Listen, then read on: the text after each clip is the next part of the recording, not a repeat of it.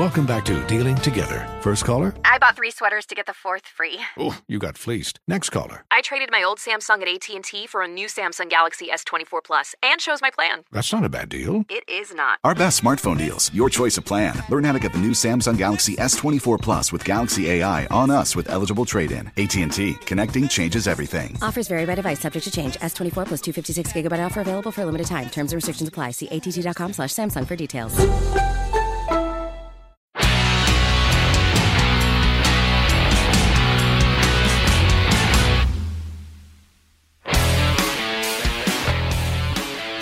You're listening to The Ram Report, a podcast about all things VCU basketball, brought to you by WVCW Radio and the Commonwealth Times, and in partnership with the ESPN Richmond Radio. The Ram Report is hosted by Ben Malakoff and Noah Fleischman. Now, here are your hosts, Ben and Noah.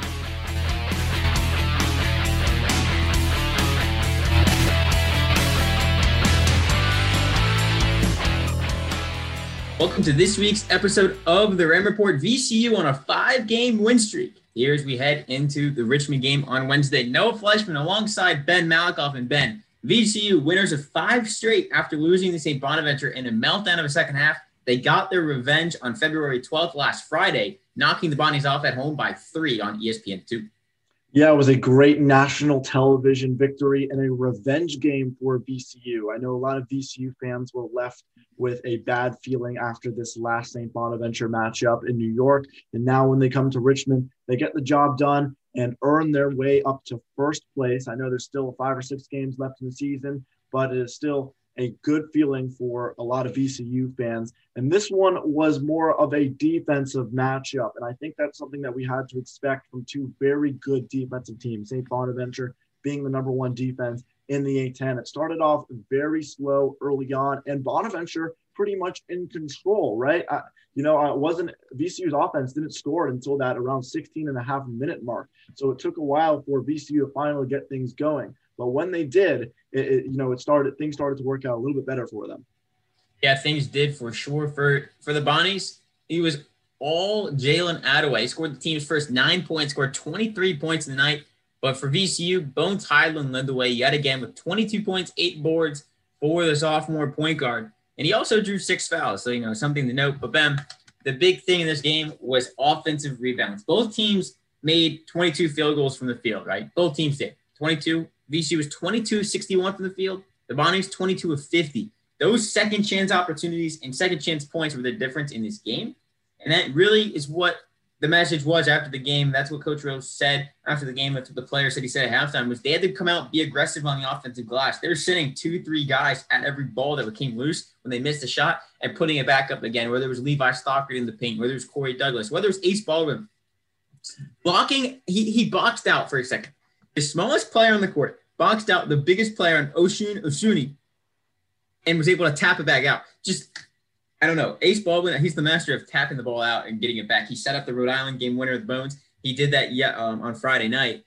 And I mean, Ben, when you think about it, smallest guy in the court probably made the biggest impact by blocking out, if not the biggest, one of the biggest, if not the biggest dude on the other team. Yeah, it's a great point you bring up, and it just shows how even though Ace Baldwin is so young, he is so experienced and he knows what he needs to do to win college basketball games on big time stages. And like you said, he's done it before. And just getting in the mix with a guy who, you know, has has pro has NBA or pro next level talent, literally just using his body. Uh, no comparison. Osun Osunniyi, you know, is, is, way bigger. Could have stomped on Ace Baldwin if he had to, but Ace just, you know, really risked himself and, and you know put his body out there for the rest of the team. And you know that's a big reason that VCU won this this game. Plays like that, you know, if there weren't plays like that, then I'm not sure if VCU does win this game. And you talk a lot about second point or second chance opportunities the free throw shooting for VCU. It's been so good all season, and it was really good, especially in the first half of this game uh, and late on in this one for VCU. Bones, he was nine for 10 from the line, made some huge shots at the end of the game, and other guys are getting involved too. Vince Williams, he was five for six at the line as well. Jamir Watkins, he's done so good at, at drawing fouls uh, as the season has gone on. At the Rhode Island game, he drew some big ones, hit his free throws. This one, he was two for four, but he was drawing fouls and, and, you know making them pay, and that was a big strategy in this game. St. Bonaventure is not a deep bench at all. It was about going out them and getting them to foul out, and eventually they Bones Hyland drove right at Osun Osunniyi and got him to foul out with about three minutes left in the game, and that was a big difference maker. It was. I think St. Bonaventure entered the game with the least amount of minutes played for their bench players. I mean, run their starters. There are five starting players. Adaway played 36 minutes. Osunniyi played 36. He probably would have played all 40 if he didn't foul out. Lofton played 37. Welch played 40. And then Jaren Holmes, who got in foul trouble early, only played 25, making Alexander Vasquez off the bench play 20 minutes. It's a lot of time for a guy for a team that really doesn't play. They only played seven players. Eddie Creel came in, played three minutes, missed one field goal attempt. But VCU was able to get Osunniyi out. And I mean, after he fouled out, VCU was the bigger team inside. You got Levi Stockard, you got Corey Douglas, who's banged up, but he still made a big impact on the game. But yeah, second chance points, I think, is really where VCU won this game, especially with offensive rebound. Ace Baldwin, four offensive boards, only two on the defensive end. Also leading the way, there was Vince Williams with five offensive rebounds, almost half of over half of what he logged in that that category on the offensive end. So the boards on the offensive side really helped out. Second chance points for VCU, 16 to 10. That's where you, that's where you get the job done, as well as on turnovers, 18 to 11. Both teams scored 34 in the paint. So I mean, paint was pretty even play as well. But VCU they led by 12 in the second half. It got really close toward the end, a three-point win, and I think Coach Rhoades took a big sigh of relief. Can move on to the next one with Richmond coming up. Yeah, it, it, did get super close to the end there, and it was pretty scary. St. Bonaventure ended up having that final shot, and you know it just missed. It was really great defense from the starting five to really make sure that Bonaventure did not get that last opportunity. I really liked what Rhoades was doing towards the end of the game when free throws were being shot. He was switching out uh, between Douglas, Stockard, and Watkins as well, giving Watkins some final minute opportunities, and we saw that also in the Rhode Island game. You know, a lot of trust in his young freshmen, but also with the older guys, Stockard and Douglas, just making sure that they had a big enough lineup or to outsize uh, Bonaventure when they were getting in a lot of foul trouble. And that's what really uh, pushed VCU across the finish line uh, towards the end of this one. Yeah, VCU doing a good job at making sure their big men did not get in foul trouble. Person that had the most fouls for VCU, I mean, if you go down the list, Hassan had four fouls. To be expected in a very physical game, but everyone else, three or less. Some of you guys, even with none, I mean, KeShawn Curry, even though he played 10 minutes, was hobbling around. Did have a basket, though. Um, he had none as well. Um, but again, VCU showed they can win big level games. This is a big level game. It was winner takes first place in Atlantic 10. They did that. But after the game, Bones Hyland, he said, basically played and simple. He put it saying, you know, this they're they're not they're not happy to be in first, right? This isn't the end goal. It's not to win the regular season title. We've seen it in the past where wins the regular season title. A10 tournament rolled around a couple years ago, and it didn't really go their way. And I mean, they made the NCAA tournament, but this is beside the point. And he was basically saying they're now the target of everyone in Atlantic 10. He goes, everyone's going to be giving them their best game because they're playing VCU now. It's not VCU has picked to finish ninth, and it's like you're all okay. It's VCU. You come in, it's a ninth place team. This is a team that's first in Atlantic 10 that everyone's going to want to beat you because if these teams that are on the fringe making the NCAA tournament can beat a team like VCU, they may vault their chances and getting him into the field. So I mean, plain and simple, Bones put it best. Basically, he's like, we're not walking around here smiling. It's literally what he said. He was like, there's still so much more to go, and this is a step in the right direction. Um, but also to note, Bones 22 points, but wasn't the prettiest of shooting nights for the sophomore. Five of 16 from the field, three of 12 from three. What did he do? He went back onto the court after the press conference was over, still in his game shorts and undershirt, and just started shooting again. And when we t- when I asked Coach Rhoades about that, because that was during Rhoades's press conference, he basically put it simple, basically saying if your best player and likes the game as much as Bones and wants to get better, then that, that speaks pretty much everything you know about this VC program. Where even though your best player is going to play 30 to 40 minutes in the game, he still is playing like he's got to go back out there and get better because someone's breathing down his neck. Which I mean, probably going to stay lineup the entire year.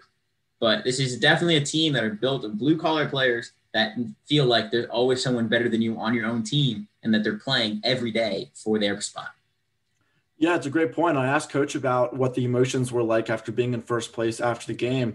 And he said a lot of the guys, even though that they had won the game, still were not satisfied with the way they played. They were still very disappointed in, you know, some of the things that had gone down in the game and that they wanted to get better. So, you know, he said he hopes that that guys will jo- join Bones on the court after the game, but still so many of those guys know what they have to do to get better. Even after a big win like that, they're still not satisfied. It shows you just the mentality and what this team is is made up and about. And they're getting some recognition for it too. They ju- the poll just came out a few, uh, just an hour ago. VCU received 10 votes in the AP in the AP poll this week, which is uh, the most they've gotten this year, I believe.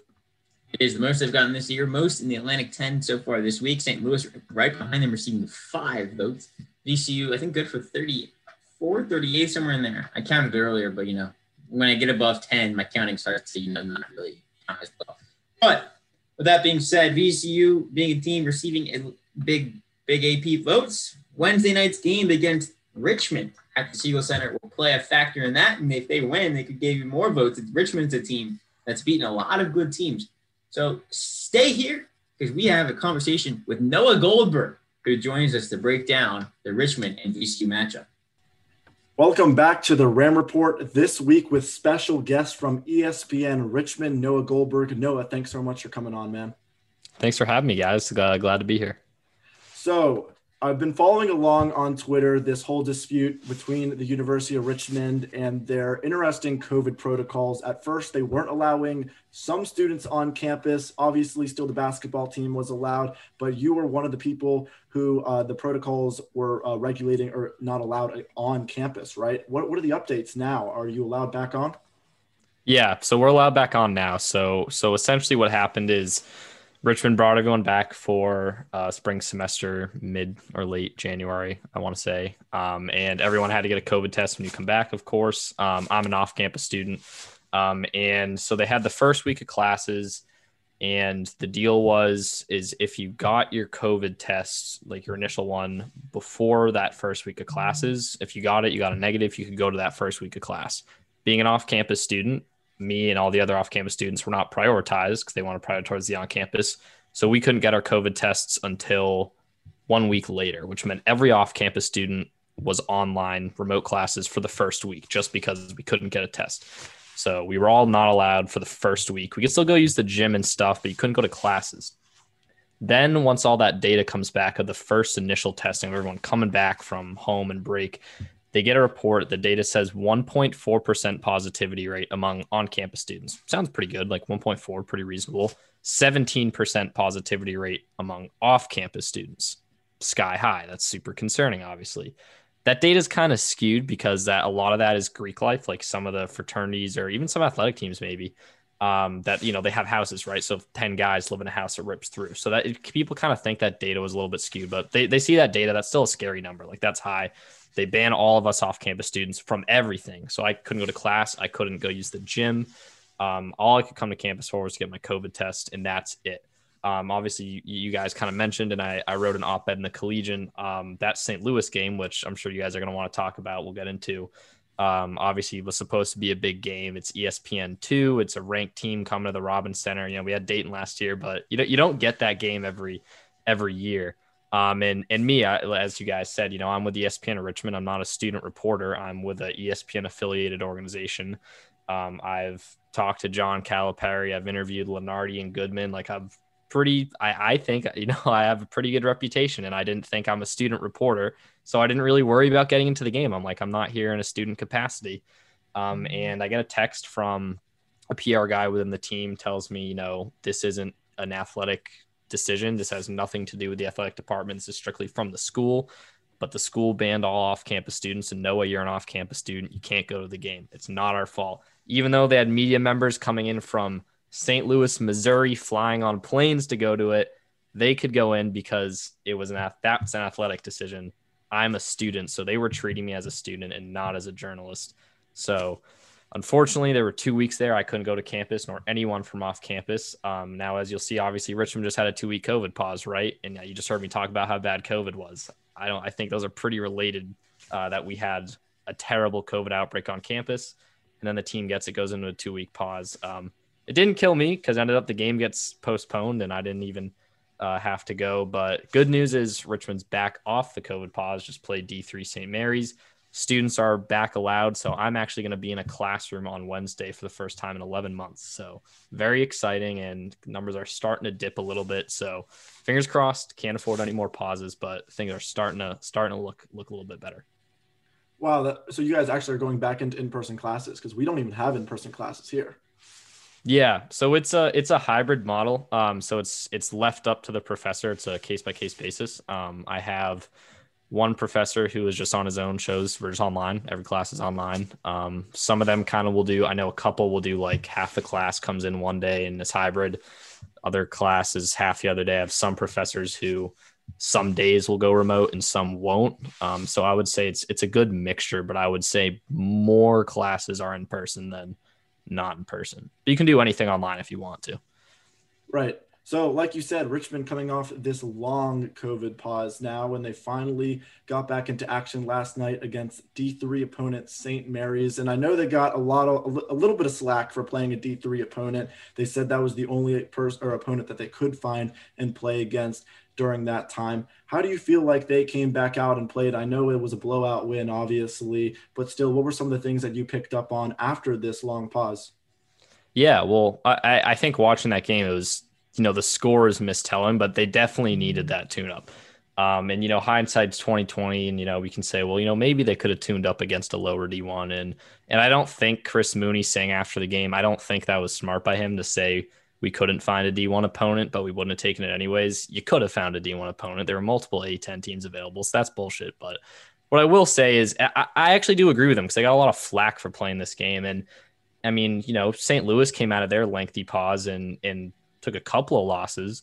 Um, of course, Richmond, LaSalle, huge loss. Um, and, and I think people also forget after Richmond's first COVID pause, which was a lot shorter, it was, I think, less than a week. It was coming back from Kentucky. They had a few a, short pause, and they came out and added a game against Wofford and almost dropped that game at home to Wofford. Um, so so that's the, the data is out. It's pretty clear that teams are coming back slow, and you know your team in particular um, has has not responded well great off these pauses. So I thought it was a, a pretty smart move to do that. I also look at it as okay, even if you could have played George Mason, right? Like at this point in the season with reschedules and stuff, we've heard Mooney and other coaches talk about, you know, the conference is trying to get these top teams, basically the top four, as many resume building opportunities as they can. They're going to schedule games based on how they think those games are going to help our at large considered teams. If you're Richmond at this point in the season, does playing George Mason help you in any way other than creating a possible trap game?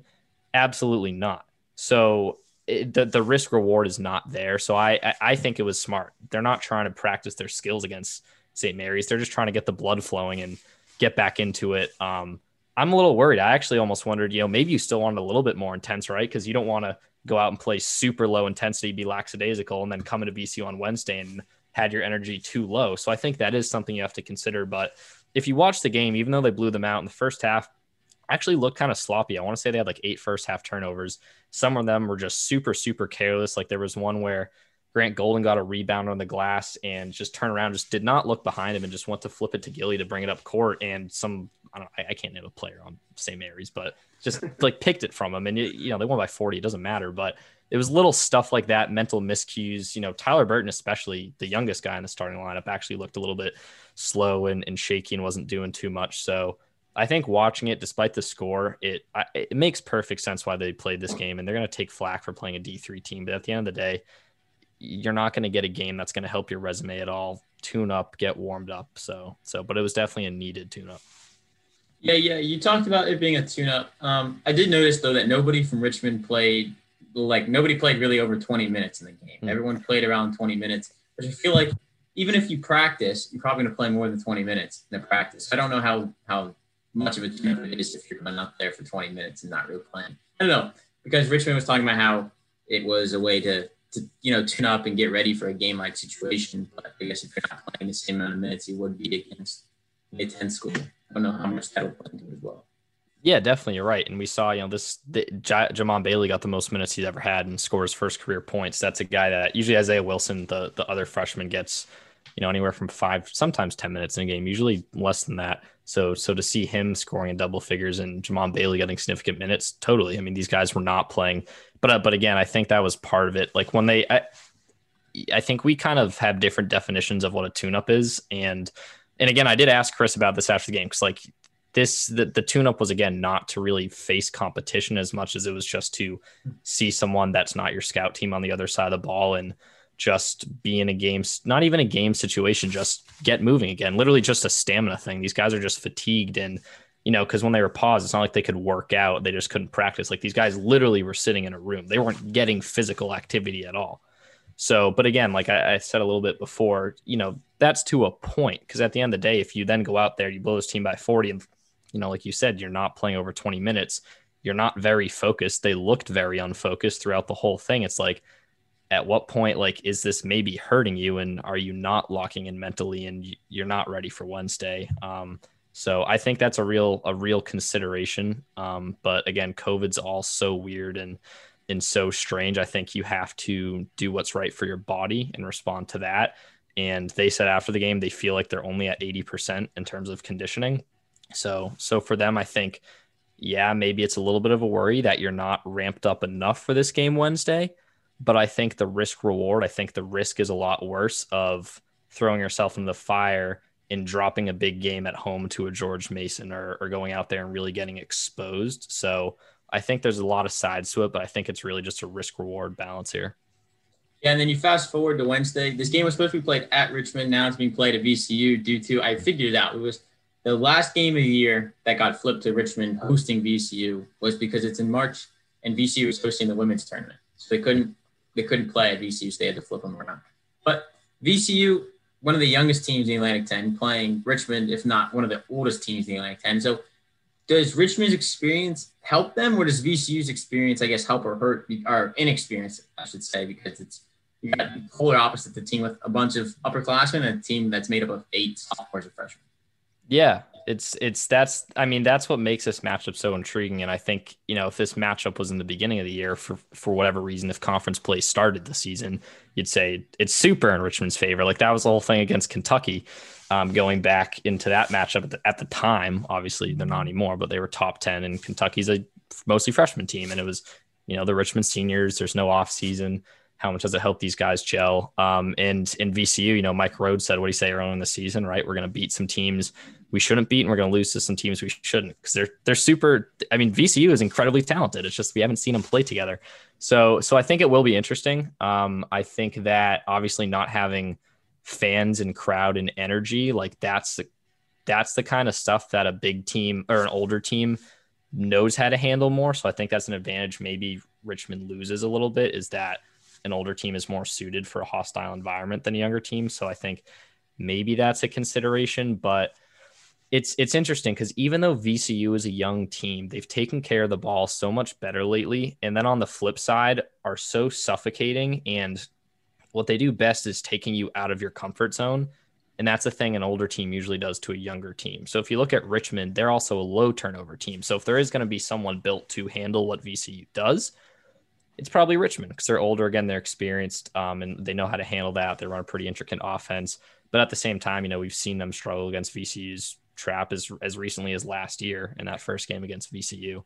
Um, so so yeah, it's going to be a really interesting battle. And again, coming off the COVID pause, right? So if Richmond goes out there and looks sluggish and and VCU controls the pace of the game and, and makes you play at their speed, it could get ugly really fast. Um, so so I do think that'll be an interesting factor to watch, but the if the experience is going to help with one thing, it's going to be coming off of the COVID pause because they know what they have to do to get ready for it. But it's definitely something to watch for.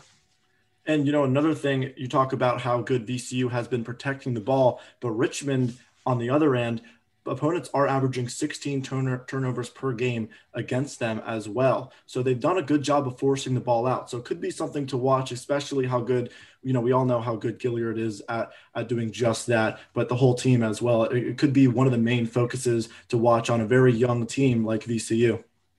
Yeah, yeah, no doubt. I'm, I, th- th- these guard matchups are going to be super fun to watch. I mean, Blake Francis and Bones Hyland and Jacob Gilyard and Ace Baldwin. I mean, it's going to be a blast. You're going to see them switching back and forth on each other all the time. And we kind of got robbed of that last year because Blake Francis didn't play in that first matchup, and then Marcus Evans didn't play in the second matchup.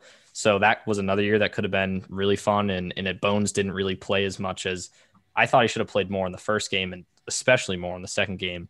Um, but but I'm pumped because in that first game too, like Bones only played like 20 minutes and he was like five or six from three. And I mean, in the few minutes he was in there, he's the best player on the court. And you're like, why is this guy not out here starting?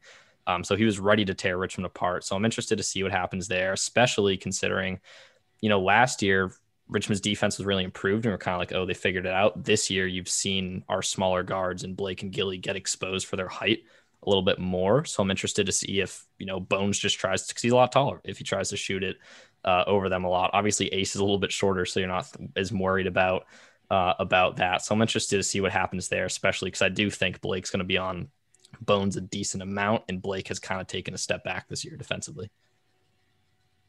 Yeah, and, and, you know between between these two teams, you know the defense uh, is one of the matchups that we looked for when VCU played St. Bonaventure because of how you know experience and how good these two defenses are. But Richmond's offense is, is so high powered, the number one field goal shooting team in the A10, just shooting under 50%. I think it's at 48 right now, second in three point shooting. So, you know, another thing to really look out for is how this VCU young defense overall is going to, you know, guard against the shooting of Richmond, who, you know, is probably the best in the A10, if not the best in the A10. And, you know, that could be the one advantage that could put Richmond over VCU or make this matchup very even.